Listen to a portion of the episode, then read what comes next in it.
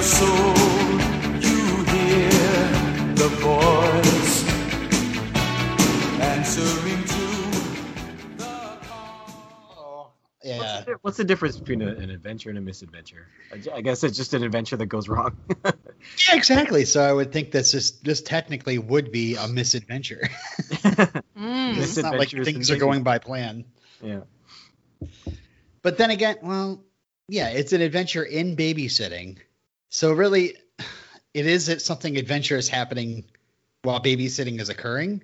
hmm But it is also a misadventure because the babysitting isn't going correctly because usually your child your children aren't hanging off the sides of buildings. Usually. We need to save this for, for the podcast. He's recording. Oh, he is. I'm I, I I feel uh, you know we I think we just uh we just kind of walked into the show so uh, we'll let everybody know uh, hey. Uh, welcome to Karate Kid Minute a podcast where we discuss the original 1984 classic and its misadventures. Uh, the Karate Kid one uh, misadventurous minute at a time. I'm Robin. I'm Matt. and we have our uh, uh, our friend Mel has been released uh, one more time. Maybe two more times? I don't know. We'll see.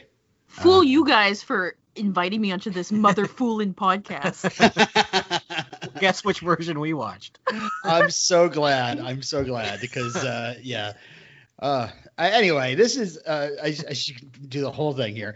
This is minute 126 of the Karate Kid. It begins with the credit for production associate Kimberly Sizemore Oh, and ends her. with the credit for pan flute played by George Zamfir. Uh, of course, uh, we're not actually talking about those credits. You don't want to talk about Zamfir? I feel like I- you already did. We did. You did. yeah, we we, we gave Zamfir his due. That's enough. Uh, of, that's enough Zamfir. yeah, no more Zamfir. Ooh, that's enough Zamfir for today. I don't I know. think it's not- Zamfir should be a new swear word. or something you say like uh, after somebody sneezes. Yes, Zamfir. Sanford. Thank you.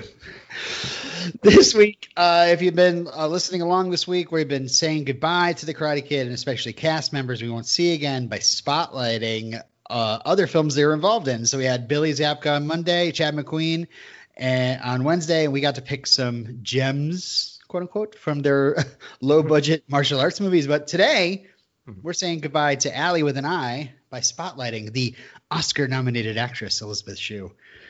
Um, so there's plenty to pick from in her filmography. The like this like the film she was nominated for an Oscar for, Leaving Las Vegas, but I figured that'd be really depressing. Have you guys actually seen that movie? I have not. Oh Have you seen it, Mel? Sorry, what? Le- leaving Las Vegas? No, I have not. she's already left. Uh, so Goodbye. it, it- it's a good movie. It's just really sad. it's about alcoholics. It's about leaving Las Vegas. Leaving all that alcohol behind. Yeah. Uh, and of course, there's plenty of roles where she was the co-star, like uh, Back to the Future two and three, Hollow Man, Cocktail. But I wanted something from the '80s, so we she's still our Allie Mills from the Hills, and uh, something she's the star of. And so I picked one of my favorite movies from my childhood, 1987's Adventures in Babysitting. Let's have a listen to the trailer. Well, he walked up to me and he asked me if I wanted to die. Meet Chris Park, He looked kinda nice and getting ready for the greatest night of her life. Hi. I gotta cancel. Now she's stuck babysitting the Anderson kids. Sarah, Mom got Chris to babysit for me. Chris? Her brother Brad, and his best friend Darryl. Who is this kid? Stray dog. Take good care of my baby. I'll guard her with my life. What could possibly go wrong? Chris, I'm in trouble. Hang up and sit down. I'll be there in half an hour. This is the night when things go from bad My mom's car. to worse. Big city. Scum sucker. To ridiculous. Wanna go to bed? Hey, I like danger. This is great! You should try babysitting. This is only the beginning. Your friend is dead. Chris can handle it. Sarah's probably hanging from the rafters by now. Sarah, hold on! I'm still in control here. You could say they were having a bad night Any problems? No, not really. if they weren't having such a good time. Adventures in Babysitting. You Think your parents will ever ask me to babysit again? If they do, I'd ask them for a buck more an hour. Okay, so funny enough. Wow, Eliz- what a trailer. Yeah, right. funny enough, Elizabeth's top four on IMDb are in this order: Leaving Las Vegas, Adventures in Babysitting, The Saint, and then The Karate Kid. Interesting. yeah. Hmm. I, I'm surprised The Saint places above The Karate Kid because I don't think anybody talks about The Saint anymore. Well, Then, then again, probably nobody talks The about one with Adventures in Val Babysitting. Kilmer? Yeah, yeah, Is that like a '90s movie or something? Yeah, I think so. Yeah. yeah. I'm assuming Batminute will be covering that on their podcast. So, uh, They got it covered. yeah. Um, Bet in it. so you said this is one of your favorites from your childhood, Yes. Like, Who- how old were you? and who showed it to you? Uh, probably my parents. Uh, and I believe, well, in 1987, I was uh, uh, two. No, I was 12. I was gonna say, Robin, I was five in 1987. so- Uh, Yeah. that kind of plays into this though, because like if you haven't watched this movie, uh, listeners, this is actually a weird time to try to catch it on streaming. For the U.S., it's currently on HBO Max, uh, but then it's going to Disney Plus in June. And this movie is PG-13, and I know from the version that Matt and Mel have watched, they do edit a few things uh, uh, when it hits that service. And I'm assuming once it hits Disney Plus in in the U.S., they'll do the same thing.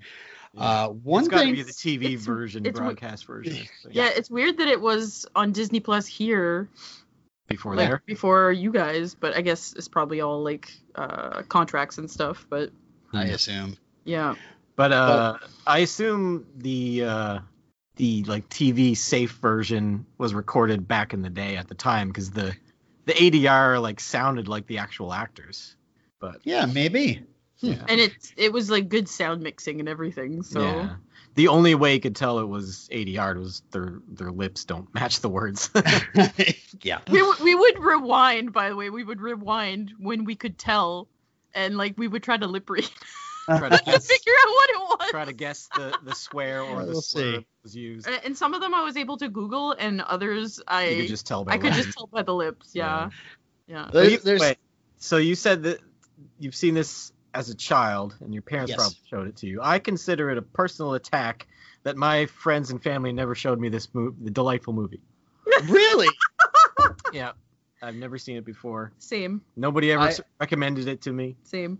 I love that you're like you have this attitude like you've like you've just missed out. Like you I could did. have you, your childhood could have been even better. Yeah. Uh, I, you guys could have enriched my childhood if anybody bothered to tell me about this movie. I mean, never mind like bringing you to the playground or like you know like doing fun stuff with you. Why didn't you show me this movie? Oh, yeah. What about Adventures in Babysitting? I mean, honestly. My childhood is ruined. Like, Okay. n- never mind the the love my parents showed for me. They didn't show me enough. They didn't show me this movie. Um, It's never enough. the, I was always aware of the movie. But Matt's I, in I therapy figured- because you didn't watch it. Yeah. I mean, even I the cover art is. a movie for like my sister or something. Yeah, it sounds like something Yeah. she would like. Yeah. Yeah. I mean, even the car- cover art is appealing because it's uh, another classic poster drawn by Drew Struzan, the, the guy that does like you know the Indiana Jones posters, and I believe it's Dancing the Star kind Wars. thing. Yeah, yeah, exactly. Although it is weird, uh, on the the poster, like all the kids are wearing the correct costumes except for the fact that they decided to put Elizabeth Shue in a skirt. so Yeah. she's climbing up the building in a skirt, and it's like uh, no. I, I I mean I read up on it, and they're like, well, we didn't have we did, we hadn't filmed it by then, and we didn't have it all nailed down or something like that. And I was like, no, you just wanted to have the girl show her legs off, so maybe more Mhm. tickets would sell. Mhm.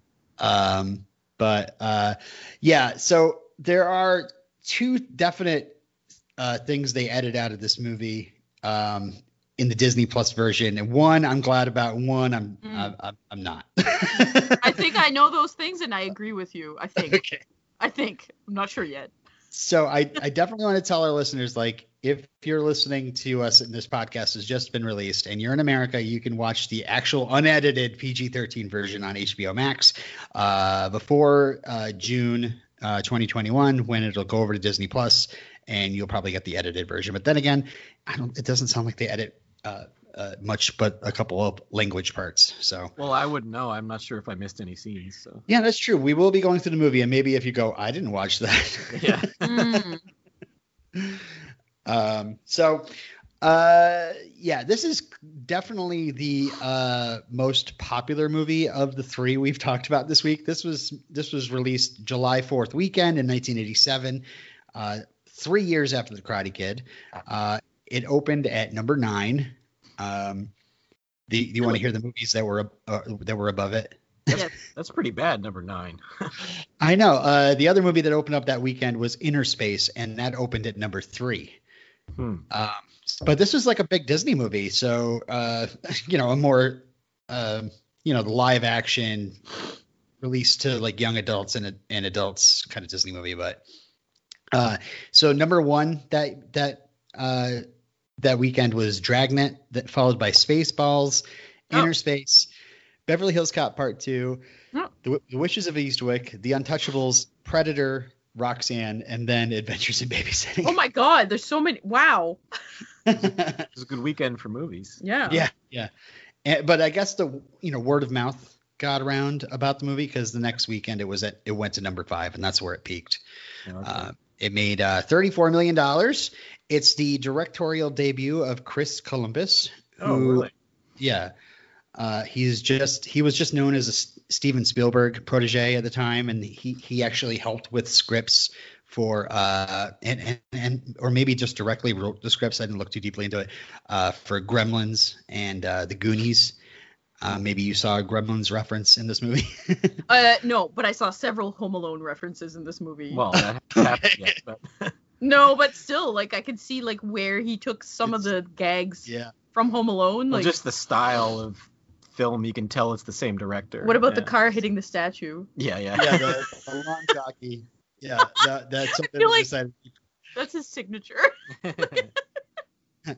director trade. But yeah, he went on to direct uh, uh, the, the first two Home Alones, the first two Harry Potters, and uh, Mrs. Doubtfire, and, and many, many others. But um, so yeah, okay. So this is a Walt Disney movie, uh, but it was originally at Paramount. They actually wanted Molly Ringwald as the lead, and they were like, "We're not going to make it unless we get Molly in it." So it ended up being moved from Paramount to Disney. I don't, you know, maybe Molly's schedule wasn't free, or maybe maybe uh, Chris Columbus was like, "No, Molly Ringwald, I'm putting my foot down." I have no idea. She's been in everything. Give someone else a chance. uh, and uh, they they auditioned uh, about 150 actresses, uh, like uh, Julia Louise Dreyfus, uh, Jodie Wow. Foster, Michelle Pfeiffer, Sharon Stone, uh, Valerie Bertinelli. Actually, it was down at the end of the auditions. It was down between Elizabeth Shue and Valerie Bertinelli, and they decided What? to pick Elizabeth Shue. Wow. Yeah, I know. Like Valerie Bertinelli, like she was like the teen co-star in One Day at a Time, which was a sitcom that aired like I think in the late seventies. Hmm. But this is uh, Elizabeth's third movie, uh, with Karate Kid being her first, and the movie Link being her second. And if this movie Link was more widely available, I would have picked that one. Only because it's about a girl who gets a job helping an animal researcher who trains a uh, chimpanzee, and his chimpanzee's name is Link, and he trains it to be his butler. Uh, but then the animal researcher decides he's got to put it down, and uh, you know there's some moral complexities, but the the big the big problem is that's when Butler Chimp goes crazy. Oh, so wow. it's it's a like Rise of the Planet of the Apes kind of thing. it's like a Uh, monkey monkey shines kind of thing. We Yes, exactly. should we should have watched that movie. I'm telling you, I was I was like, oh man, if this thing was like widely available, like Adventures of Babysitting is. I'm glad But we I can don't- watch it. Monkeys are frightening. They are, but sometimes they can be entertaining. when are they not? Mhm. Um, all right, so but I, I love Adventures in Babysitting. Used to watch it all the time as a kid. I'm biased. Um, but uh, I mean, let, let, before we get into the actual recap of the movie, uh, can can I get your your uh, overall Im- impressions? It it sounded like you like it. Yeah, I really liked it. Uh, Yeah. It was entertaining thoroughly. Uh, there was like no wasted scenes. Every scene was entertaining. Uh, the only qualms I have about it were the the homophobia and classism. But it's besides real that- scary in the city. yeah. Yeah, I really did not appreciate when they were like, "We're going to the city." But what about staying in the nice, safe suburbs? I was like, oh, come on. But you, like most of Everything's the, white all around you. yeah, it's all it's Mhm. white and safe in the suburbs. But uh, I did appreciate that. Like, despite how rough around the edges all- everybody in the city was, a lot of them were uh, you know decent people at heart. Right. I mean, it really feels like uh, I, I can think back to like 80s movies and any of them where it's like you have these people, it's usually people leaving the suburbs, going into the city, getting into uh, adventures or misadventures. And, uh, um, you know, and usually uh, everybody they run into is a, you know, a person of color. But, Yeah. you know, it's, it's up to the movie whether or not they want to portray them as a stereotype or as actual, an actual uh, full fleshed out character. Um, Yeah. So I this mean, had this had both. um, so it, it, it is interesting to look back and go, oh, maybe, hmm. I guess uh, you know, but then again, here I am, uh, 12 years old, watching it in a suburb in Vermont. Uh, How so- dare you? You should have so went to the city to watch this. I just had no idea, you know. Did it Um, did it make you afraid of going to the city? What's the biggest city you you would go to as a child? Uh, as a child, probably like Albany, New York, the capital of New York. Hmm. Um, there's a whole like tri-city area down there, uh, Albany and Troy and Schenectady, and uh, yeah, they're all. I wouldn't want to be left out, uh, on the corner of any at any place in there, but I don't know. The, the big the biggest problem I have with this movie is she should have ended up with the thief with the heart of gold and not that boring dude from the frat. Yeah, oh agreed. yeah, yeah. Agreed. I would. I would. If I was not attached and I was much younger, I would have totally dated that guy. You talking about Joe? Yes. Yeah, he was awesome. McCarthy? I Nice. loved him. Uh, yeah, um, I definitely liked him too. Um, uh, all right, let, let's get into it because we're going to want to talk about each individual thing, and uh, I've got all sorts of fun trivia to talk about. Okay. Um, okay, here we go. So we open up with a great spotlight on Elizabeth Shue uh, as uh, young Chris Parker, um, as she's dancing around her bedroom, lip syncing, uh, and then he kissed me. Um, funny 50s, enough, 50s nostalgia was strong in the 70s and 80s. Yep, that's true. uh, I, and funny enough, you know, her name is Chris Parker, and uh, like two years later, she's going to be playing Jennifer Parker in Back to the. Future two and three. So relation? I don't know. Hmm. Uh, she's got a fancy dress on with ginormous shoulder pads. Um, she's looking forward to a special dinner, and of course, her boyfriend cancels. And he says he, you know, she forgives him, but and he's like, girls like you come around once in a lifetime Yeah. before driving off. Swoon. Yeah. before driving off in his Camaro uh, with "so cool" as a license plate. Gross. So, did you notice uh, who is playing her boyfriend? Did you recognize him? Uh, I kind of did, but I couldn't tell from where. That's uh, Bradley Whitford. Um, su- he's really great on The West Wing, uh, but you know, usually he plays like a real smarmy guy. He's uh, it's like uh, his classic uh, go-to role. Um, he, I think he's most recently acclaimed at being in uh, the movie Get Out. Have you seen that movie? Yep. I did. So he's the he's the dad with the beard and is like, I would have I would have voted for Obama three times or whatever. Oh yeah, yeah. I remember guy. that line, but I can't remember what he looked like in that. Yeah, he's got like white hair and a beard and stuff. Um, but uh, yeah, funny enough, he was in another movie that was competing against Adventures in Babysitting, uh, Revenge of the Nerds 2, Nerds in Paradise, where I think he plays a uh, uh, frat guy that's you know a real you know jerk like this guy is, you know. and uh, another piece of trivia: the Camaro with the so cool uh, license plate that belonged to Bradley Whitford, including the Oh. license plate. The license plate was his. Yeah. Seriously? really, He thought he was so cool? so cool. Or was that like an ironic license plate? I, I don't know. I have no idea, but What a uh, lame-o. it's just so funny that well, who knows? Maybe he, maybe he thinks of it as a joke, you know, or thought of it as a joke, you know. Then again, maybe he could have. He's still paying for that vanity plate to this day, you know. Um, you know, because it's funny how they like they u- they like comment on it later in the movie and pick on it, you know, and uh, yeah, if it was like my license plate, I'd be like, all right, you know, it's, it's a joke, and don't have to pick on me. Yeah, that's a convenient excuse though. Uh, okay, so Chris is consoled by her best friend Brenda, who's going through a bit of parental grief and uh, quote unquote jokes that she's going to spike her mom's tab with Drano. Her stepmom. Oh, it's her stepmom. Yeah. Uh, so yeah, this is that's uh, um, did you recognize her?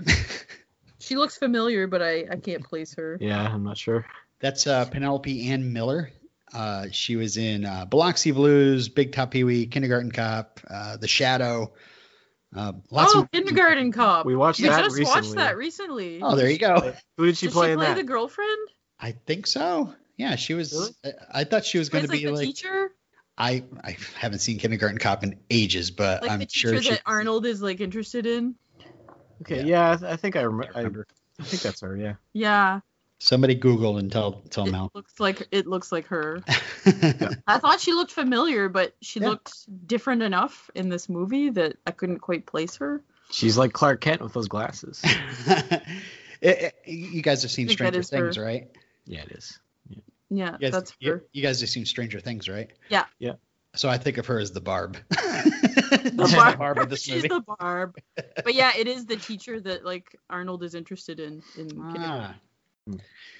Uh, both Brenda and who will soon meet uh, Brad uh, both wear letter jackets from Hemingway High, and uh, yeah, there's no actual high school named that, but um, this movie, the suburb part, uh, takes place in Oak Park, Illinois, and that's where Ernest Hemingway was born and raised. So maybe Huh. shout out to Ernest Hemingway. I don't know idea. Um, so we then Kind of weird to name. Sorry. No, for go, please. Like like like crazy Ernest Hemingway fans, but it's kind of weird to name your school after like a drunk author. But I. Well, I guess there have been worse names that schools have been named after, I'm sure, especially in America. True that. Well, I think Hemingway had other problems too, but other problematic problems. Yeah. Um, Uh, so we then meet the Anderson siblings. We have Sarah, uh, roller skating devotee of the mighty Thor, uh, and uh, Brad, who dumps noodles all over the floor at the mere mention of Chris Parker. Yeah. I love how obsessed the little uh, girl is with Thor. It's kind of random. It is very random for Yeah. that for that era. Yeah. Why? I will tell you. Yeah, I know. Out of all heroes, like the the mighty Thor, I will tell you that um, her love of Thor actually comes from uh, Chris Columbus. Uh, he actually wanted to be a comic book artist for Marvel, uh, Oh. but then felt it would be a real solitary existence, like just working on comic books constantly. So he moved into filmmaking, but you know he still has a love of comics. Um, he's always wanted to do a comic book movie. Um, but uh, she also wears a Gremlins backpack because of his writing gig on Gremlins. Uh, so uh, yeah, Brad gets really mad uh, because Sarah used his Clearasil uh, to paint a picture of Thor. Okay, so was Clearasil brown in the 80s? I have no idea. Because he's like you're it, like you're using it to color brown, and I was like, maybe sh- maybe it's a, a component of I her cle- self mixed paints. I thought make Clearasil was clear. I don't know. You add, you add enough colors together, it always makes brown. it's true. clear, clear plus this color makes brown. I was I was blessed biologically not to get uh, afflicted with tons of acne when I was a kid. Like I'd have one sprout up now and then, but I never got like acne medication or anything like that. So I have no idea what I Clearasil looks like. I had to take acne medication, but I only like I, I like I remember the dermatologists were like, stay away from Clearasil. oh wow. Like I had to take the heavy duty stuff. Yeah. Um, so yeah, depending which version you watch, uh, Brad either calls Thor a weirdo or a homo. Uh, so I, this is the this is the change I mentioned that I'm glad they added it. Like, come on, you know, Mhm. because it's like, go ahead. That was so common in the 80s. I know, yeah, exactly. Yeah. And this was a laugh line for the '80s. This is yeah, for Oh sure. God forbid. Almost. yeah, yeah. Look at them dying on the streets. Oh. Terrible. I just feel like you suddenly like it's so weird because she gets so mad that Brad calls Thor a homo. That's you almost know? the worst part. Yeah. Yeah. she's Like, don't you say that. That's the worst thing you can be. Take it back. I still remember like rewatching ET years later and the whole like penis breath joke, like in the movie, and I was like, what? Like, I was like, I never, it, I never clued in as a child that right. they had said that, and you know, I think a lot of those things slip by kids. Like you don't realize like But what they- they're Right. what they're saying or what the content of what they're saying. but they absorb it and then they Yeah, they, and then they think they it's o- they think it's normal. take it to yeah. the schoolyard and start calling Yeah, their friends. yeah, and they don't even know what it means. Right. There's an implication to penis breath, but I'm sure when I was a kid, I was like, oh, down there smells. So your breath smells, yeah, you know? exactly. Yeah, yeah. yeah. Yeah. Uh, and, and it's like, yeah, all of a sudden, this adorable little child is so mad because, you know, how dare you call the mighty Thor uh, gay, you know? And, and, um, uh, and it's funny because in the, uh, in the edited version, the one you guys watched, is he calls him a, a weirdo, and so it's even more funny that this little girl, how dare you call him a weirdo? Like, He's not a Yeah. weirdo. At He's that perfectly point, they normal. Made it, they made it so pure at that point. It was like, oh, like that kid, like I wouldn't have known any different. But Matt noticed the uh, the lips not matching. So Yeah. yeah. Uh, Sarah is played by Maia Brewton. Uh, Maia was actually in Back to the Future. Uh, she played Lorraine's little sister Sally uh, in the when he goes back to 55. Uh, so therefore, in Back to the Future 2, Chris Parker is dating a guy whose aunt she used to babysit. Whoa. I had to write that out to keep that straight in my head. Mm. She also was in Parker Lewis Can't Lose as Parker's little sister Sherry. So she's she did she did great little sister when she was when she was Yeah. younger. hmm Uh, she does she's not really into business anymore. Um, and I will say the homo line is even more strange now because uh, Maia grown up is uh, in a in a gay relationship. So she's Oh. married, married with two kids. Good for her. yeah, exactly. It's That's just like awesome. I, I'm sure she kind of like is irritated by that. The fact Probably, that yeah. she had to say that. Uh, and then we I also want to mention Brad's played by Keith Coogan, um, who was in I guess in the Waltons. He he played he voiced uh, young Todd the fox in Fox and the Hound. Um, and strangely, a few years after Adventures in Babysitting, he appeared in another movie called "Don't Tell Mom the Babysitter's Dead," Wow. which I've seen. you know. Look at tragic turn. He really didn't like being rejected for the uh, the frat guy. I killed her. It's it's the unofficial sequel. yeah. Uh, he was also in another movie I like called Toy Soldiers. I don't know if you've ever seen that one. But I think I did. yeah. Uh, all right. So yeah, Sarah delights in embarrassing her brother over his huge crush, and Brad constantly fails trying to look cool in front of Chris. Yeah. And uh, yeah, after the parents take off, we're introduced to Brad's uh, best friend Daryl, who is your classic sex crazed, annoying 80s teenager. Yeah. mm-hmm. Uh, and he has a Playboy where the featured centerfold is an exact duplicate of Chris. And i- is Anthony Rapp also gay? yes, exactly. Yes. Yeah. Uh, Anthony Rapp plays Daryl, uh, and uh, yeah, he had to dye his blonde hair red. Uh, I, I guess they didn't want him confused with Anthony Michael Hall. I was gonna say he's playing Anthony Michael Hall. oh, that's funny. he basically. So yeah, then he got he got really famous later in life, uh, playing Mark uh, in the Broadway musical Rent, and uh, then he went on to play Mark in the movie, and the movie was directed by Chris Columbus. Oh, that's fun. It all comes back to Adventures. You don't understand. There's a whole thing going on. This whole game in Hollywood. It's everything kind of branches out from Adventures in Babysitting. Just. I, I noticed he's also got Johnny Lawrence's exact hairstyle. he's got the sheet. He's got the sheet of hair coming down over Yeah. his yes, forehead. that's great. Uh, he's also great as uh, Tony in Dazed and Confused, and uh, and of course playing uh, Lieutenant Stamets in uh, Star Trek Discovery uh, these days. nice. You guys watch that? no. I've seen like one episode because my Oh, really my good. friend my friend's cousin was in it. Oh, nice. Uh, she played uh, the Robo Lady. Your friend's cousin played the Robo Lady.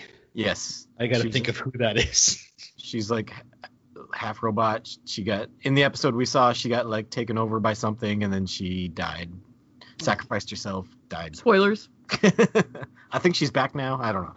Okay, I'm gonna look it up. but no need to. I can't believe you don't remember this character. There's I- I- nobody, nobody else I- looks like her. I have a terrible memory, so I'm like, sure, sure. It's so funny. Like I'll watch a TV show and I'll be in it and I'll remember things in it while I'm watching. I'm like, oh yeah, that remind that that's what happened. That and then somebody asked me about a TV show like a uh, like a year later, and I'm like, I don't remember watching that. So uh, Airiam. Airiam.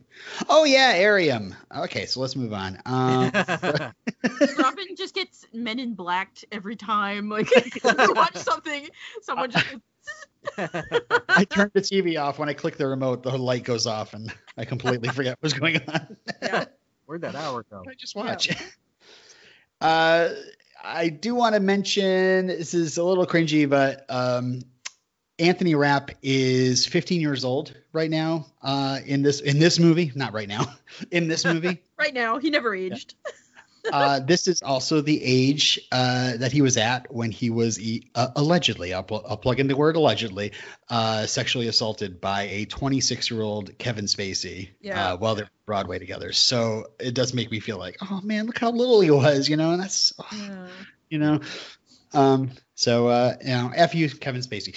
Okay. Yeah. Um, so uh, soon enough, Chris gets a call from Brenda, uh, who is at the bus station, terrified first by an old guy.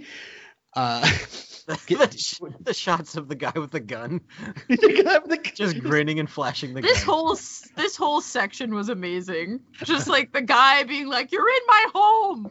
And Get out of the my guy flashing the gun not once but twice. and smiling. and smiling creepily. It was the best. Like I almost I almost choked on my coffee.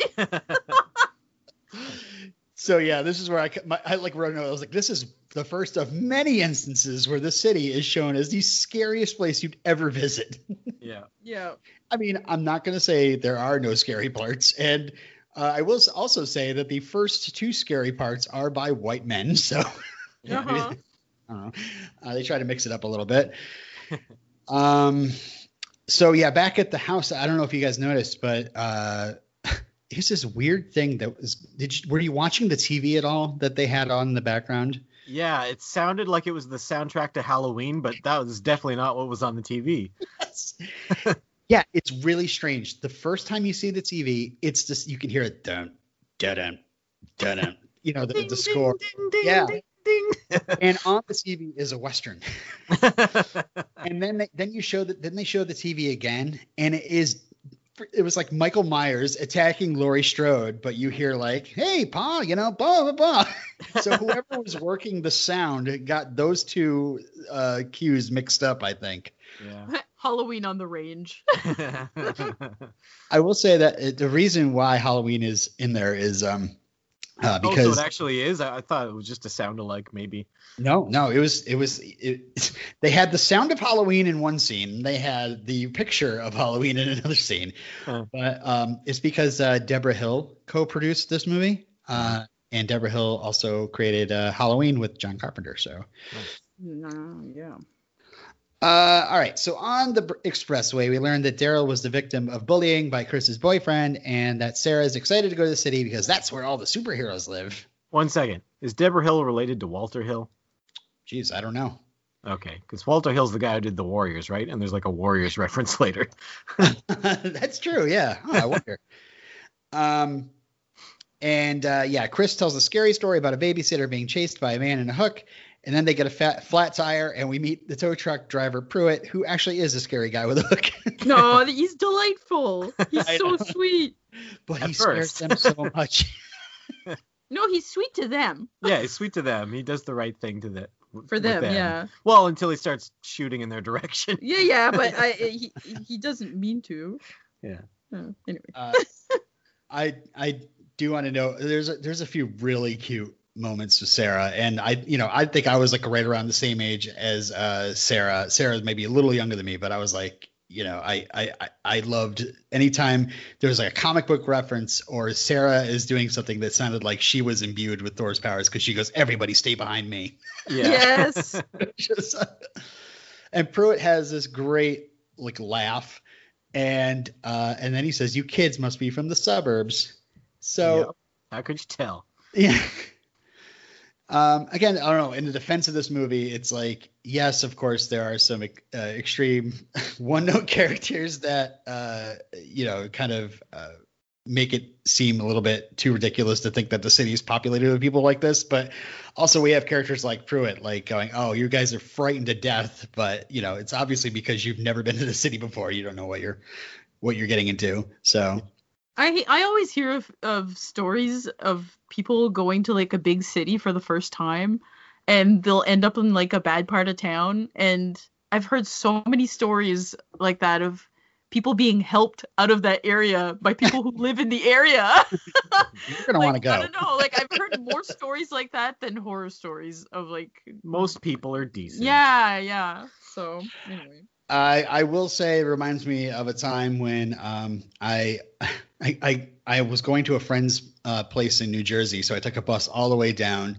Um, and I got off at the wrong stop, and it was not where I was supposed to be. It wa- it- I was supposed to be like go to like Woodbridge, New Jersey, and I ended up being dropped off in Newark. Okay. I don't know how this happened, but um, uh, and then I was just like standing on this corner. I'm like, when the next Did bus you comes, see I'll Jay and Silent Bob? no, no. But I will say that as I was standing, it was like in the middle of the night. I was standing there waiting for a ride. I was actually waiting for my friend to come pick me up because she was like, "You got off where?" Uh, and uh, you know, as I was waiting there, I did hear from like across the street people like, just like laughing. Like, you know? Just they knew they knew Nothing what happened. mistake you made. but they just knew that I was some idiot that got dropped off and clearly didn't have any idea. But Yeah. yeah, I got picked up and everything was okay. it, a similar story happened to us. Sorry, it won't take long.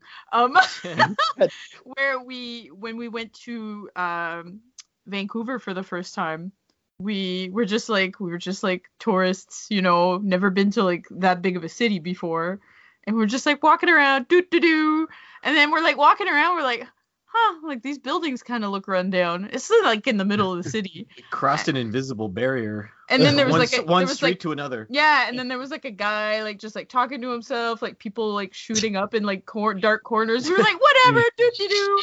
Anyway, these this these two cops come up to us and they're like, you guys don't belong here. Like you need to leave. It was literally like one street over from the nice looking street.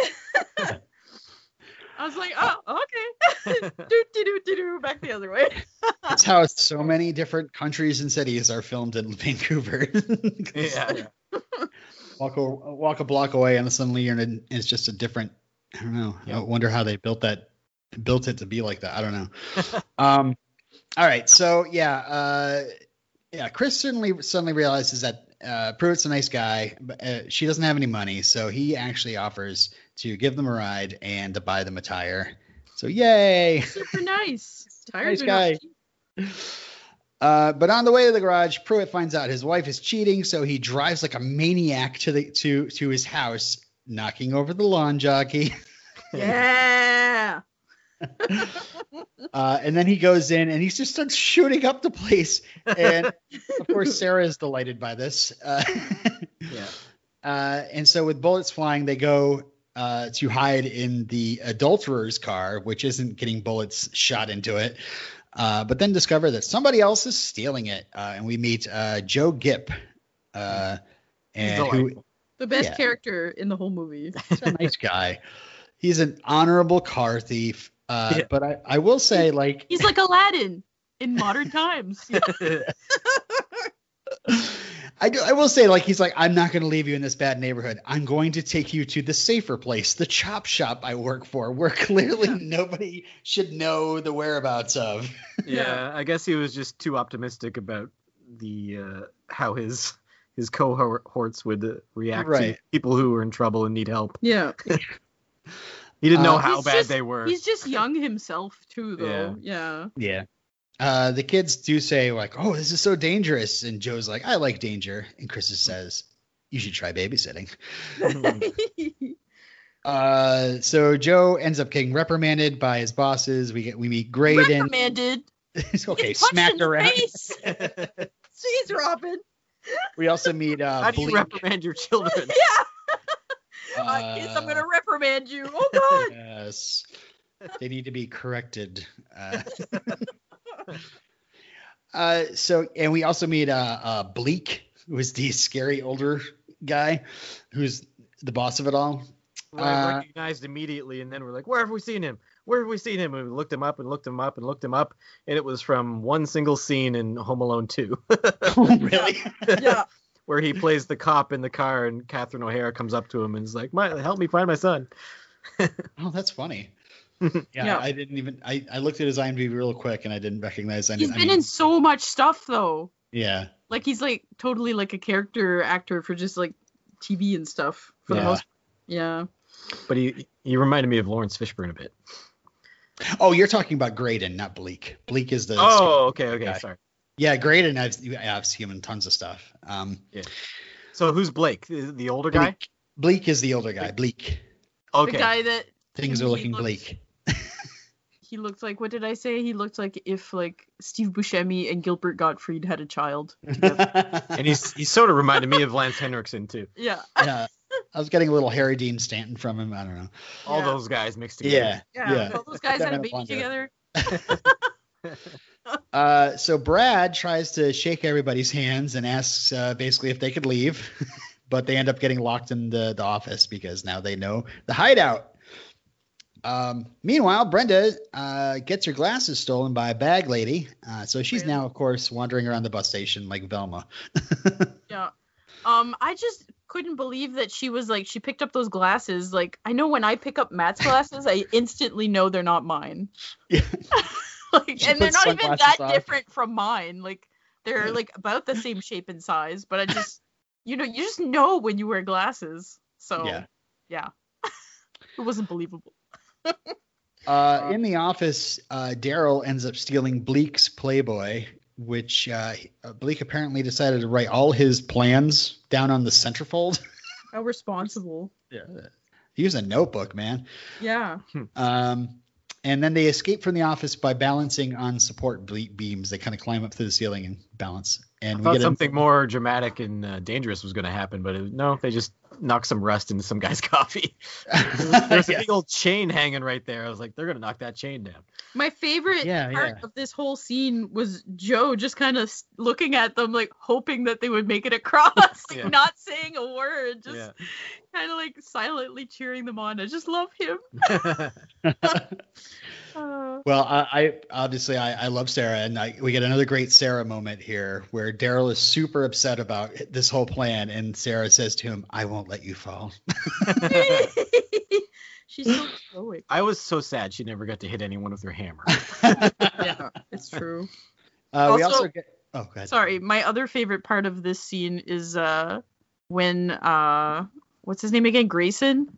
Graydon. Graydon. When he's like when he's when the other guy asks him, he's like, Where's go get my where's my Playboy? And he's like, uh, I had to use it. Oh God. it's like Yeah. oh uh that's my favorite. I know. So why is it that when Chris Parker gets out of the the car, like nobody is like, "What, Miss March?" Especially Graydon, know, like, yeah, uh, exactly. like the whole rest of the movie, that happens, but not Yeah. here. Uh, and and also it's funny during this we get you know as they're balancing on the beams, we get a quick shot, a quick scene with the parents uh, who mention like, "Oh, I'm sure Sarah's hanging from the rafters by now." Uh, how clever.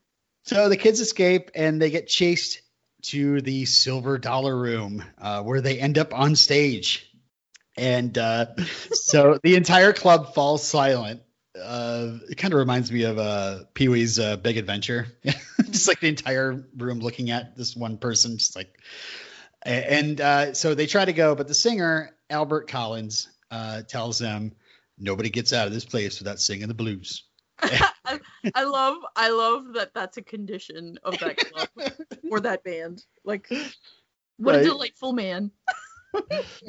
and uh yeah this is um this is a real this guy's playing himself. It's uh albert collins uh big time blues guy uh known as the iceman and the master of the telecaster.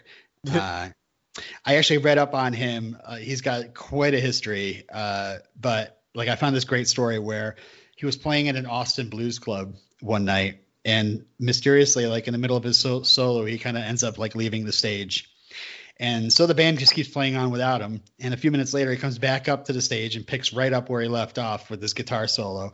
And then maybe like 20, 30 minutes later, a delivery guy shows up with a pizza that he wants to order. He just he just got he got snacky. It's like just playing away and just like, I'm hungry. you love it. Ah, love this guy. Uh, all right, so I did look. Um, it, I heard some uh, accusations of uh, some racism uh, got raised at this time. Uh, At the uh, time the movie came out.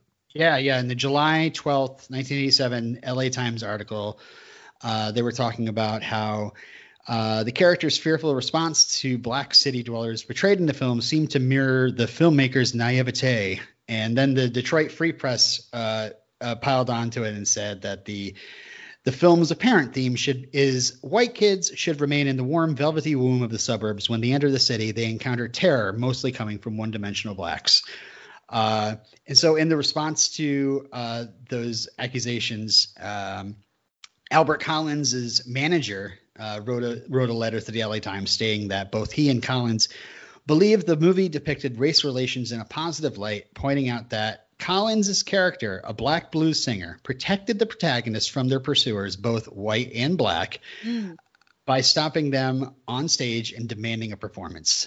And uh, he said also the, the filmmaker's choice to hi- hire Collins in, in a backing band of real Chicago blues musi- musicians instead of actors is an example of uh, the filmmaker's good intentions. So, I mean, it's like it's true that like they keep running into these people of color and being like ah, and, but then, but then they usually turn out to be good people. So But I mean, like they they they have that reaction towards anybody that they come across. Like even that trucker at the first, like they were like ah, and then he turns out to be a great just- guy. Yeah, it's just people in the city they're afraid. Yeah. I think they're afraid of the city, and I mean, I Which, think that I sure, think that the movie. You could argue that the movie is kind of like a lesson in like you don't Don't judge a book by its cover. and you don't need to be s scared of the city. Like it's just that maybe it's a little bit rougher around the edges, but there's still good people there, hmm and they can still be good, you know. So yeah. Anyway,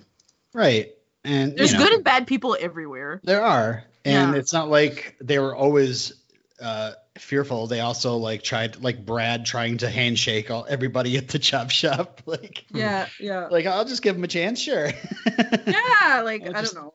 yeah, it, the, I could see that the movie had, had good intentions, like yeah. overall. Yeah. Um, Unless you you're know, gay. yes. yeah, that wasn't uh, very good. No, no, that wasn't. Very Uh, they were probably like one thing at a time. yeah.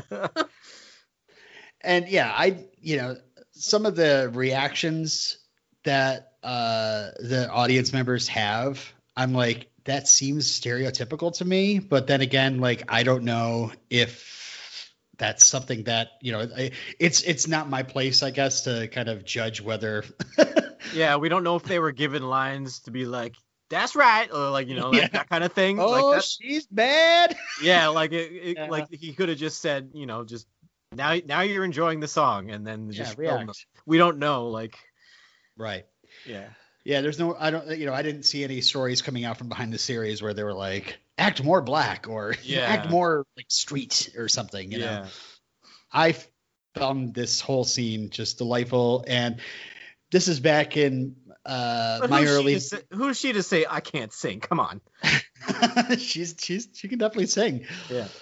Um, back in back in the old But I days mean- when I used to uh, uh, uh, uh, play movies and love like musical sequences, and I put like a my boombox up to the TV speaker and record. I definitely had What's a a recording of boombox? baby. So, What's so, a so what's a boombox? it's a box that boomed. Uh, you had a tape player in it, two speakers. Put it on your shoulder. yeah, yeah. I'm confused, Robin. No, don't act young. You're you're old like I. I'm almost 40. I know what a boombox is. But yeah, I, I I had babysitting blues. I'm sure I had Johnny B. Goode from Back to the Future. I, like I would constantly record like musical se- yeah, sequences from movies. I just love them, and not like musicals, but like just musical sequences like this. So nice. sorry, what, what were you gonna say, Mel? I was just questioning how old you were. No, no, I interrupted you before I don't remember. It's, You forgot. It's, it's She interrupted you first. Did yeah, you put my TV remote up? either way you ruined. Yeah. Either way you ruined it, Robin. All right. So, uh, any more thoughts on the babysitting blues, you guys? I, No, it's a it is catchy funny how, how how how quickly it comes together. Uh, yes. Yeah, it was hilarious. Yeah. Yeah, was even some choreography with the kids. yes, I know. Uh, I don't know. This- I It's thought not this- it's not too hard to like write a blues song. Well, it's probably hard, but like right. you just gotta be like, this happened to me today. Dur, dur, dur, dur. Yeah, exactly. It's one of the easier one of the easier types of music to improv. yeah. I remember I, I I wrote a blues song for English class, and they Oh, had no. to yeah, do something creative inspired by the book that we read. And I I read the book a separate piece, and uh, it's a pretty uh, uh, dark book, Yeah. and uh, ended up writing a blues song all about it with with Oh, a couple of friends that uh, played guitar. You're gonna have to share it now. You know that, right? I don't. It's on a videotape. Some now videotapes were you like remember it? Like it. DVDs. No, I don't remember it. it really was kind of like a da down da down. Yeah. Da- da- the, the stereotypical. Yeah. Yeah. Yeah, yeah. It's funny. So uh, yeah, after the song, they dance their way out. And oh, by the way, um, side note, uh, Brad loves uh, tells Chris how nice her hair is, and I gotta say, just something about Elizabeth Shue's bouncy curls uh, always appealed to me. And you know, the, she's shaking them about in the uh, ba- during the babysitting blues, and uh, I want I, I almost wonder if like like she knew how well that hair looked, you know? She's Yeah. got she's got great hair. Yeah. yeah. Uh, Uh, we should talk about the mom's hair though. Speaking of hair, her hair was big, It was really big. and her dress uh-huh. also big. Sparkly.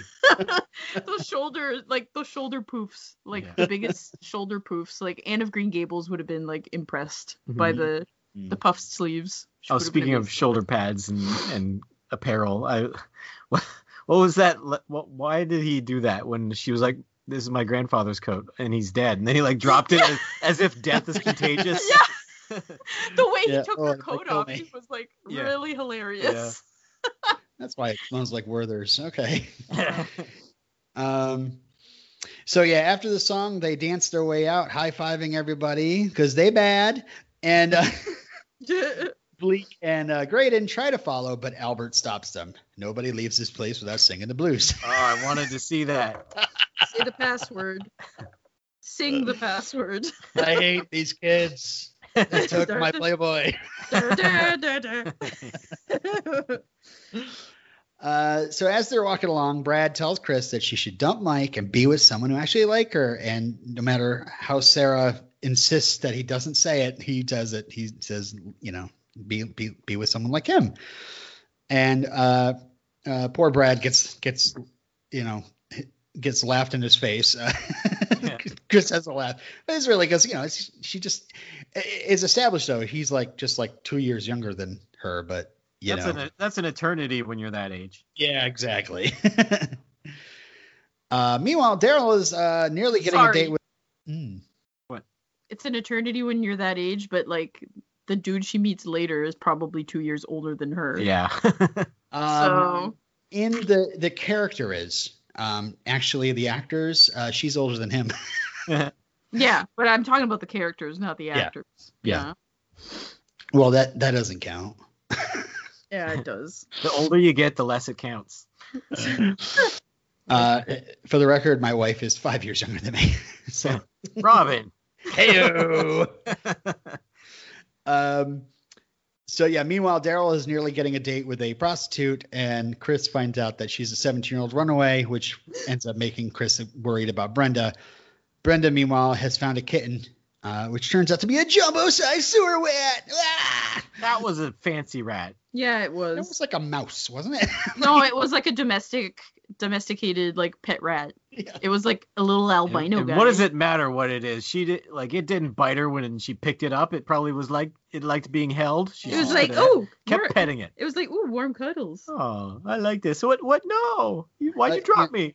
uh, you know, again, this is you know a subtle commentary on you know don't judge a book by its cover. Yeah. Exactly. If she she she didn't see the rat for being like a rat, she saw it as I I don't know I don't know where I'm going with this, but anyway, so Chris It was a and- nice. It was a nice little ratty. That's the. uh Rats make great pets. Yeah. We're gonna lose a bunch of fans right now, but they do.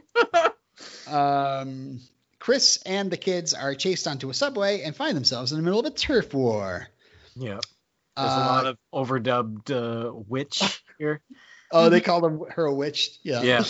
Which I found insulting. and then there was also fool. what's of- wrong with being a witch? And then, don't fool with me. Yeah.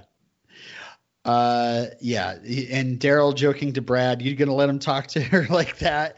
And Brad tells him to watch his mouth, you big city scum sucker. This was the. Scum sucker. This was the only part of the movie where I, where it, it stretched my believability. I was like, "There's no way he didn't get stabbed in the gut here." yeah. Uh, he does get a knife in the foot, which, uh, if you noticed how you know neatly that was filmed, it's because it's shot in reverse. yeah, They're just like, Uh. pulling the knife out of his foot. That's funny. Uh, and a warning not to fool with the Lords of Hell. And yeah, this is the this is the big this is the big F word of the movie. They you get your you get your F word in Yeah, a PG. So it's really funny to me how they they blocked out like words like shit and bitch and asshole and I'm gonna get them all out right now and fuck and they did not Sorry, kids that are listening. f word and but they didn't bleep out Jesus Christ. They say Jesus Christ and I was like really? Oh, that's interesting. Huh. That is weird. I thought that the you know like the religious people would have been all up in that, but Mm, Mm. don't know. I think you, it's more bleep, like you can bleep me out, to- Robin. Are you gonna if bleep it me? has to do something, no, I'm not gonna bleep you out. Okay. Oh wait, wait. Can I, I'm gonna I'm gonna uh, dub you out, and I'm gonna have Matt do all the words that are safe, and Yeah. your your voice will suddenly turn into Matt's. No, I'm not gonna do that. Um, Fool, Fool. sugar, banana. Zamfir. this was like another huge part of the movie, and I don't know if it was in the trailer or just because I was a kid watching this PG-13 movie, and they said the F word, and when Chris grabs the knife and tells him not to fool with the babysitter. Uh, that was huge, and it was always a huge like uh, laugh line. I don't know if it was like suggested that in the trailers Uh because you obviously couldn't say the F word in the trailers, but I remember this line was like huge. Don't F with the babysitter. Uh, I wonder if they used the fool line in the trailer. yeah, maybe. I don't know. Um, well, we did listen to the trailer earlier. I don't, we'll, we'll, we'll see uh, in the past. uh, so, of course, they now think that she's a crazy woman. And like, ooh, girl, whoa! they let her off the little let him off the trail train. Uh, so yeah, the, that was that the Warriors reference there, the I- gangs they on the look- subway. Yeah, they looked like the Warriors with their with their red leather vests. Yes. Uh, so yeah, luckily they get right off at the stop that has the hospital. Um, meanwhile, Brenda is trying to pay for a hot dog with a check, which leads I love to this this scene. hilarious exchange. Yeah. I'm not sure if it was. I, I, I guess it, it, it- they wouldn't have censored this, right? He goes, "You slip me the cash, I slip you the wiener." She Yeah. says, "I don't have any cash," and he says, "Well, I don't have a wiener." yeah. that was great. Which you know, I mean, even as an, as an adult, you're like. Uh, at the hospital, Brad gets one stitch, Uh, but through a then hilarious, dies. And then dies. yeah, the doctor tells Chris that her friend is dead, which causes Chris to faint. Uh, and uh, when Brad appears, everybody hugs him, and they bring Chris around, who says that she had the worst nightmare. And uh, I'm not sure if that seemed at all familiar to you, because Back to the Future. Back to the Future 2, she does that ex- same that exact same faint uh, two years later, and then wakes up and says that exact same line. Oh wow. You mean when she like meets herself yes. and one screams "I'm young" and the other screams "I'm old"? but that whole like oh the, the eyes Yeah. rolling back and then falling right like stiff she she does this thing where she like stiffens up and falls over Yeah. does does the She's same like one of she's like one of those fainting goats. uh but yeah i don't know if robert zemeckis was like do the babysitter line okay don't f it no not that one Uh, all right, so at the hospital, they run into now fugitive, handsome John Pruitt, uh, who says the car is at Dawson's garage, uh, but they now have to pay for the tire, which costs 50 bucks. So uh, they run down the road from the hospital and suddenly end up at a frat house, um, which has a, a professional R&B band playing. Yeah. Nobody gets out of this house until they sing the R and B. Yeah. These guys are uh, Southside Johnny and the Asbury Jukes. Uh, they've been around since the uh, mid 70s. Uh, Johnny is known as the godfather of the New, of the New Jersey Sound. Uh, Huh. What he's doing in Chicago at a frat house, I have no idea. Mm. Personal favor to a friend, probably. yeah. By the way, I don't know if you guys noticed, but uh, some of this movie, the uh, some of the scenes are filmed in Chicago, and some of them are filmed in Toronto. Oh, I don't know why. Maybe it was cheaper, but probably. Yeah. So one frat guy, uh, the blonde curly hair, immediately thinks that Chris is Miss March and tries to get her autograph. and uh, Chris now finally, this point in the movie, Chris finally sees her double in the the Playboy and faints. No, she doesn't faint. She's completely appalled though. Mm. Uh, I just want to point out this frat boy with the Playboy. Uh, uh, he is played by David Simkins. Um, I don't know if you guys recognize that name at all. I do, Sounds But- familiar, Yeah. but I don't know him. Oh, I okay, just I just recognize that name. you should. Uh, he did write and produce this movie. so, Okay. so the writer of the movie, this movie, is the that frat guy. Oh, Oh my okay. god. He's pretty young.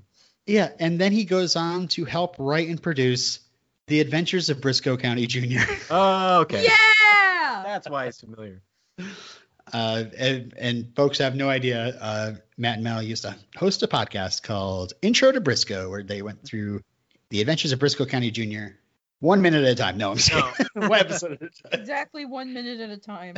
we have a lot of time in our lives. uh, so is that is that uh, podcast still out there? I believe it is. Yeah. Okay, good. You Look can that find- up, folks. You can find it on iTunes at least. Yeah, uh, you can, uh, and, and I'm sure DVD sets out there pretty cheap. I'm sure. to- Yeah. catch up. Uh, all right, so that's when we run into a very milk toast college guy named Dan. Mm. So dreamy.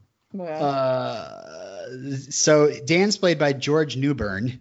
Um, George was in Father the Bride one and two as the groom of the bride of the father. Hmm.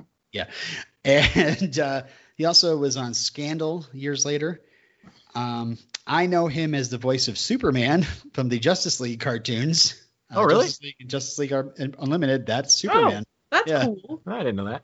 Yeah, Tim Daly was voicing Superman, and then he couldn't. He he was like starring on uh, a reboot of The Fugitive on CBS, and so they recast Superman's voice as George Newbern. Cool. Um, as a kid, I didn't like Dan, uh, and I distinctly remember thinking of him as Frogface. I would just call him Frogface. It's just something about Oh, those jealous. those milky blue boyfriend. eyes. What? And the bru- there's just a w- weird contrast between those milky, like those milky blue eyes and his uh, brown hair. It just his face seemed so frog-like, and I apologize to George because he is Superman, and I, you know, shout out to George. I think he's better looking than her original boyfriend, but not as good looking as uh, Joe. Joe Joe. Joe is Joe just- what's his name? Joe is just delightful. He's got twinkly eyes, and I love him. He, had a, I he, has a, he has a kind smile. Yes. I remember watching these movies in the 80s, and there would always be the girl and the the best friend. Like um, the the obvious example is the Pretty in Pink. You know the and I would always be rooting like for Ducky. Like Ducky has got to get the girl at the end of the movie, uh, or um, uh, well, uh, some kind of wonderful. Uh, I don't know if you guys know that movie, but No. that that was an excuse for John Hughes to almost rewrite Pretty in Pink and let the quote unquote nerd get the, the or the best bestie get the get the oh, it's the guy in the end, not the girl. Um, they kind of flip it and then change it. But so I would I I remember as a kid being like, it's weird, but clearly Brad loves her the most, so it, she should be with Brad in the end somehow. It- it is weird still, but um. So when I see Dan, I'd be like, oh, here we go. This is Blaine from uh, Pretty in Pink again. This is the The classic, safe, safe, boring choice. safe, boring, yeah, good-looking, nice guy." Um, and yeah, Chris uh, uh, immediately ends up like slow dancing with him to a little of Southside Johnny's, uh, you know, jams. And uh, and poor Brad, he's just standing off staring, and I was just like, dude, I've been there, Brad. I'm so sorry. I mean, it's weird because it's like you feel sad, and then there's some points where you're like, stop being so creepy about. Doesn't like you that way. Just get Yeah. over get over it. He, you know what? He does look like he's happy for her, though. In At the the end. end, yeah.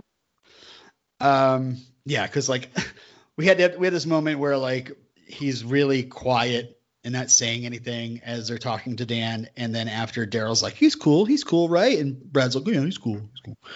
Uh, but uh, oh, uh, during the slow dance scene, if you notice, uh, Andrew Shue is dancing with a girl right next to. Uh, I did Dan. not notice. Does he just follow his sister around all? yes. Yep. That's uh, you gotta wait for the other shoe to drop whenever you watch an Elisabeth Shue joint. Uh, uh, come on, that's a funny joke. and I it always does. Yeah. Funny joke. Meanwhile, Daryl gets in trouble with hanging out with a frat guy's flirtatious girlfriend.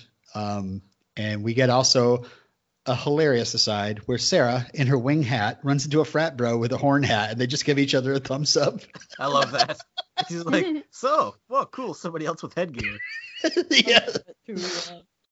Uh, so yeah, Dan uh, gives Chris forty-five dollars uh, and a ride to Dawson's garage, where he doesn't actually get uh, Chris's number or anything like that. They just kind of say goodbye to each other, and uh, so. Uh, at Dawson's garage, we meet the proprietor of the garage, Mr. Dawson, whose grand entrance convinces Sarah that he is the mighty Thor in his secret identity. How come our friend, mutual friend Claire, never told me that Vincent D'Onofrio was in the Marvel universe before playing the Kingpin? Yeah. I'm certain. I, I love this movie so much that I'm certain when we covered Daredevil on the Defenders podcast, by the way, I'm just going to shout that out.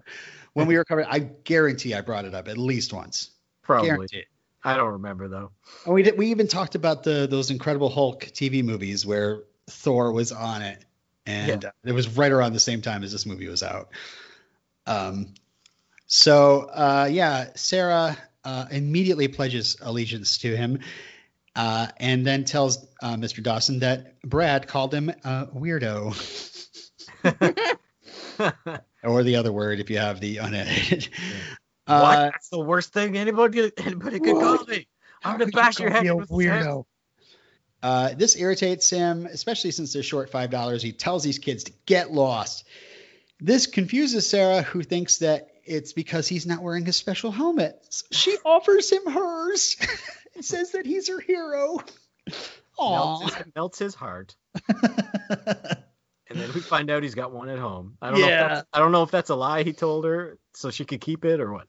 No, it's because he's the mighty Thor, and it's a secret identity is working as a car guy. And then they walk away, and I never realized how tall Vincent D'Onofrio is. Right? Uh, This is uh, right around the time when this the exact same year as uh, he was in Full Metal Jacket. And What? Really? I thought he was Yeah. like kind of fat in that. He was, yeah. I don't know what. Uh, maybe he just lost so much of weight in the meantime between you know whichever. Uh, maybe uh, you know, Full Metal Jacket is. They probably spent quite a long time filming that, but he is only in spoilers the first half of the movie. Um, Yeah. so. Uh, and of course, you know, I'm not going to go out through all his credits, but he's great. And uh, of course, we know him as Kingpin, and it's pretty awesome. He's pretty awesome as that. I mean, if there's any besides besides Charlie Cox and you know uh, maybe Luke Cage, Jessica Jones coming back in the MCU, I would love to have Vincent D'Onofrio be given another chance as Kingpin in like an MCU movie. Yeah. But uh, at the train station, Brenda steals her glasses back. Who knows how? Because she can't see, uh, but she found them. I felt bad for the homeless lady. I'm like, she can finally see. You can buy new glasses. uh, she's chased by the bag lady, who then stops to yell at the old guy to get out of her house. Turf wars.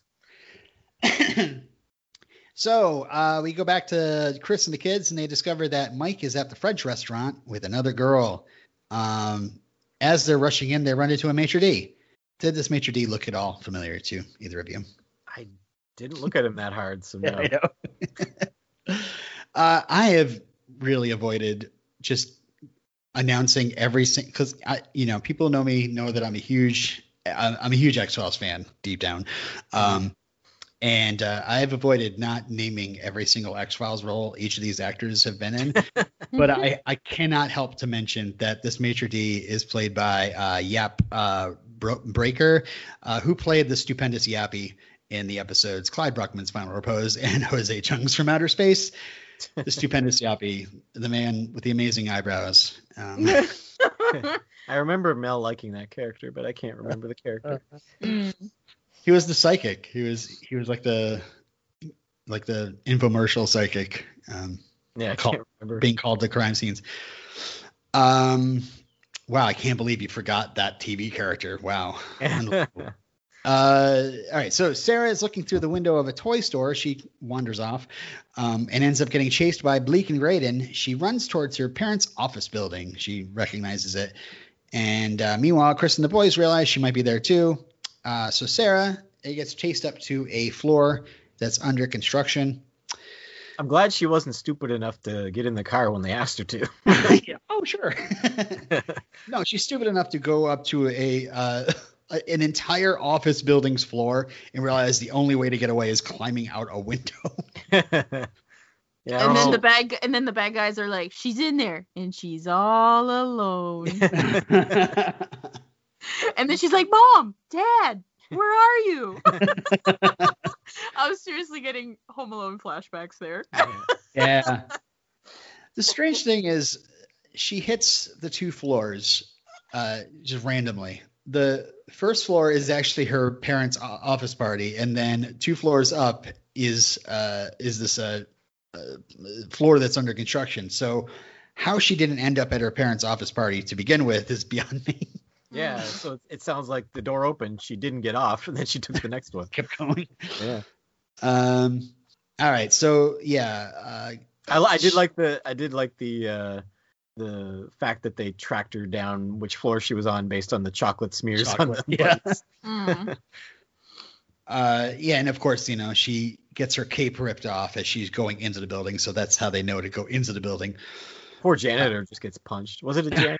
Yeah, yeah, Yeah. it was the janitor. This guy just steamed back in the floor, yeah. punched right out. Yeah. Um, yeah, I swear this is the exact same building they used in The Dark Knight. Is it? I, I swear, because they filmed in Chicago. They had had one of those curvy. Well, it's not like the Chrysler building or anything, is it? I don't know. I forget. I didn't really look up look look up the locations that much No. because I was constantly going back and forth, being because like the Silver Dollar Room that's in Toronto, you know. Yeah. Just Oh, different wow. places. Like why why did they? Okay, weird. Um, but this is definitely in Chicago. So they Uh, filmed like all over the place for this movie then. Yeah, yeah. Wow. Uh, so uh, Bleak and is at the party, and Chris and the boys are at the party, and Chris ends up wearing a big fur coat as a disguise. And I was waiting for someone to be like, "Oh, Miss March is here,"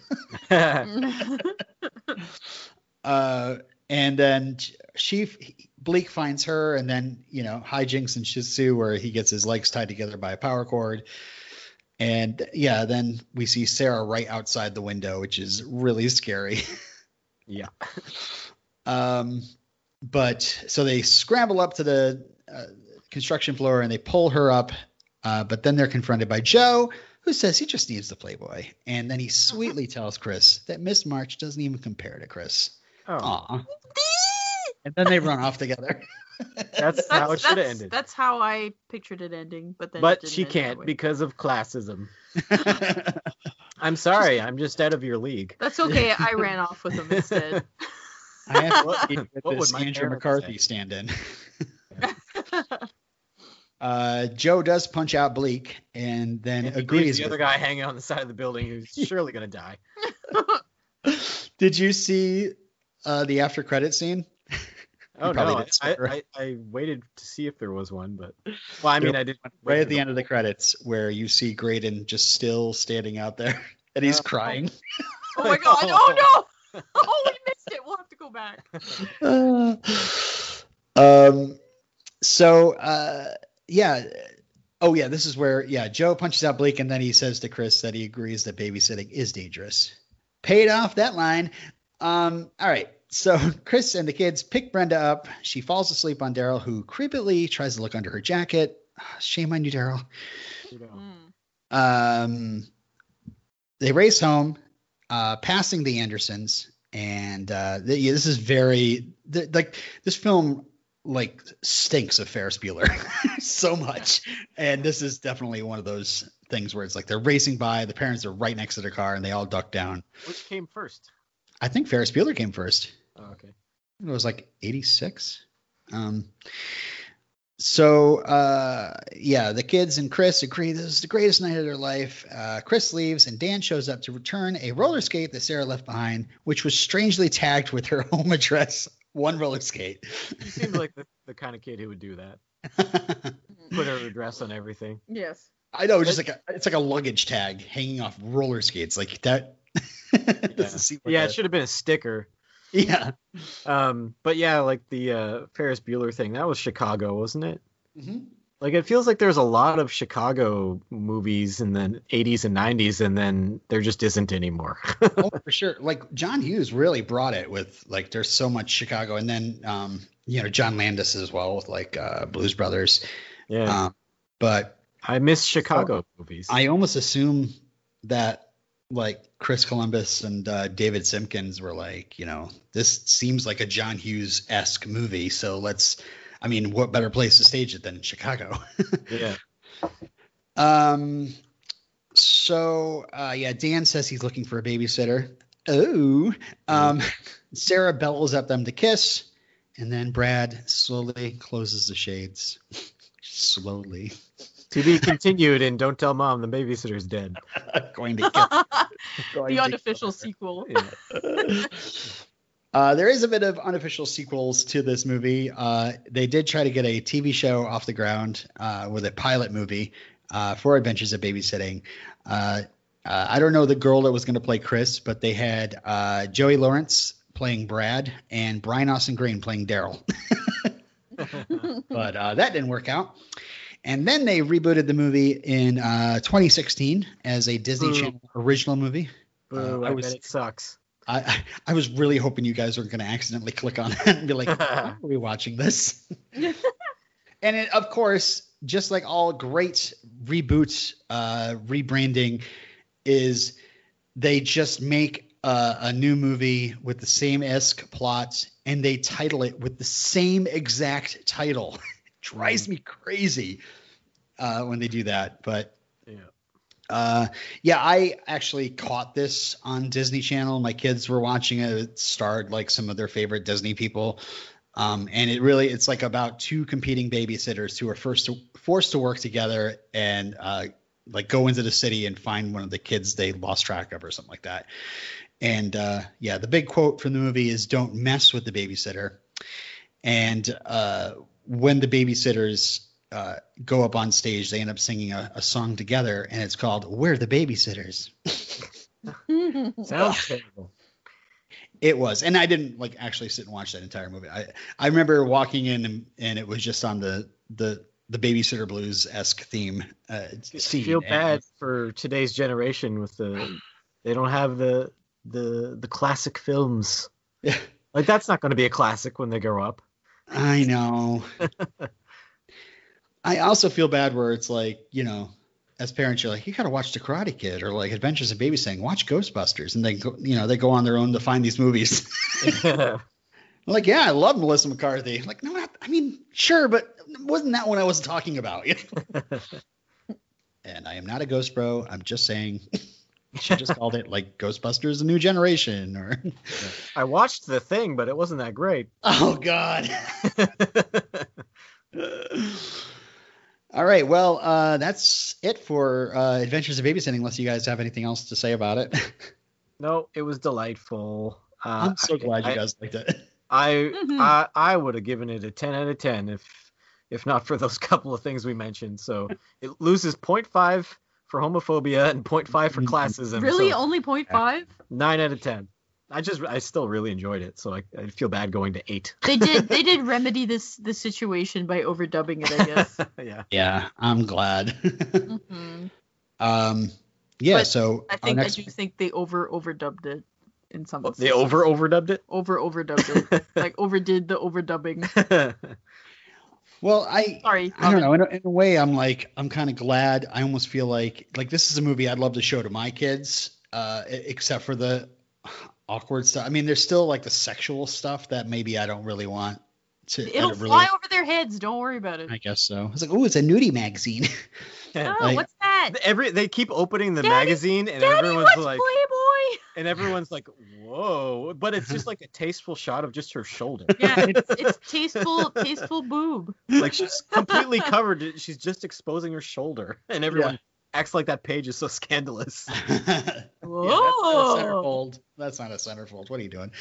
uh, uh, yeah. So our next project will uh, uh, will is now officially Adventures Min Babysitting. So uh, tune in for that. We'll be talking about adventures in babysitting one minute at a time. No, Uh, no. someone else can do it. Sure, sure. We've opened up. I mean, obviously, we've opened up so much interest in the movie uh, again, and uh, there'll be Seriously though, if you if you're like me and you've never seen it, uh, check it out. It's worth your time. hmm Yeah. I didn't describe every single bit, bit bit of dialogue or every single scene in detail. So, No.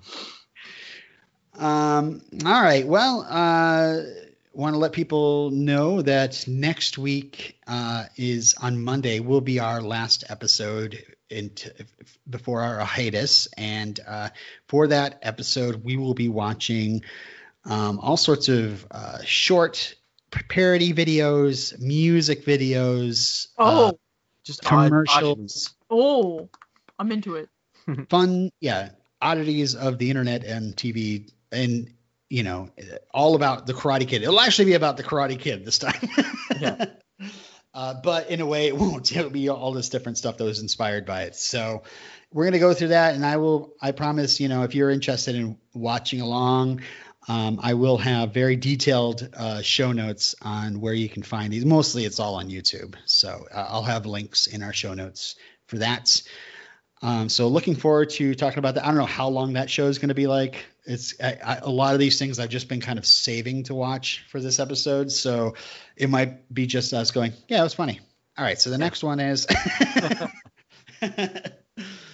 but uh, yeah, and uh, and then we'll be taking a little break, and I think I think in the summer I'm not going to give an exact date. Uh, I think in the summer we're probably going to start be at least recording Karate Kid 2 um, and with the release date uh, in to be announced in the future. Uh, okay, I think that's it. And uh, oh, uh, email us Karate Kid Minute at gmail.com. Follow us, look for Karate Kid Minute on uh, your Twitters, your Facebooks, your Instagrams. And of course, want to give another shout out uh, to Twin Peaks podcast, uh, premiering, re premiering on YouTube. Yeah. Check it out. Yeah. If you like Twin Peaks and you like hearing people go on through Twin Peaks for the first time, uh, we did that 10 years ago. Now, what if somebody keep- keep reboots? What if somebody reboots and it just calls it the Twin Peaks podcast? I, I think that's happened already. It happened. Uh. it happened when when I was doing the Twin Peaks podcast, and I had to send them a polite email, being like, uh, "Hey, I've already got that name," so they changed their name. I can't, I can't remember which one that was. There's like a bajillion Twin Peaks podcasts now. Well, that uh, uh, podcast you like is coming back in. I forget what the rest of the quote is. In style. people. In style. There it is. All right. Well, uh, we should go, but uh, oh, we're forgetting one more thing. Um, ain't nobody leaving this podcast without singing the blues. Oh God, Mel, do it.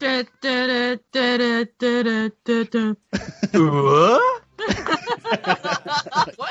What? it sounds like the home improvement thing. Uh, da, da. What? uh, no, no, that was not. All right. We're we'll, That's not the blues. That's the crappiest blues ever. I apologize, audience. I apologize. to all to all one of you. Tim Holland's the worst. Thanks for bringing the show to a new low.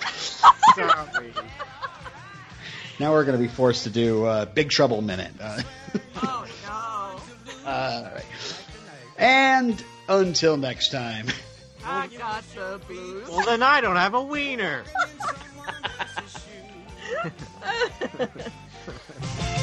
Some guys are out to get us. And Brenda's probably dead. We ain't got a nickel. And they should be in bed, and you out of luck watching these guys. I've got the baby sitting blue.